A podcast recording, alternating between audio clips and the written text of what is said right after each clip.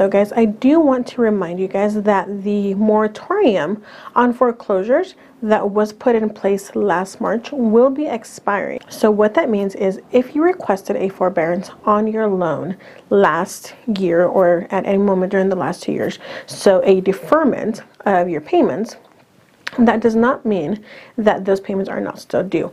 Those payments more than likely will be due when your forbearance agreement expires. So if you have requested a forbearance for the last year, definitely if you do not have the funds to pay all those back payments that you have missed over the last three, six, nine, 12 months, you really, really need to get a, a, hold of your bank and work out some kind of agreement with them, whether that is trying to refinance, um, a loan modification, which definitely talk to your lender more about that because that comes with its own additional set of rules and things that you want to take into account and consider.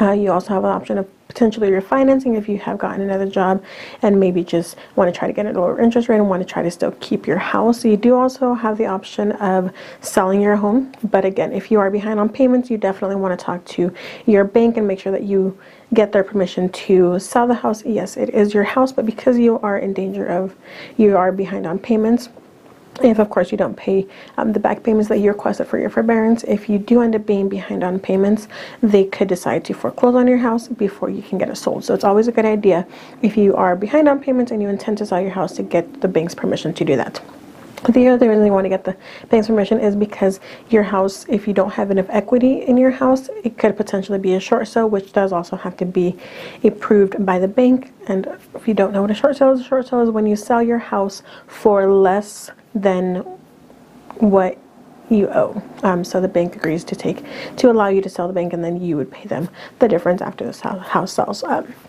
so again, do not forget to look at your forbearance. Look if you requested one. Look at when it expires, and definitely talk to your bank um, to try to make arrangements to make any back payments that you haven't paid over the last year because the moratorium on foreclosures will expire at the end of February.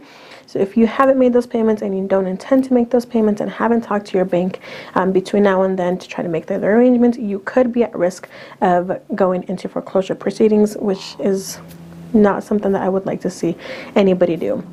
It's a horrible, horrible thing, um, especially with there not being a whole lot of rentals out here. There wouldn't be a whole lot of places for people to go if they do get foreclosed on. So definitely don't um, get into that situation. Hey everybody, thanks so much for tuning in and listening. If you haven't already, please be sure to hit that subscribe button so you don't miss any of my future episodes. Also, if you enjoyed the content, please share it with a friend.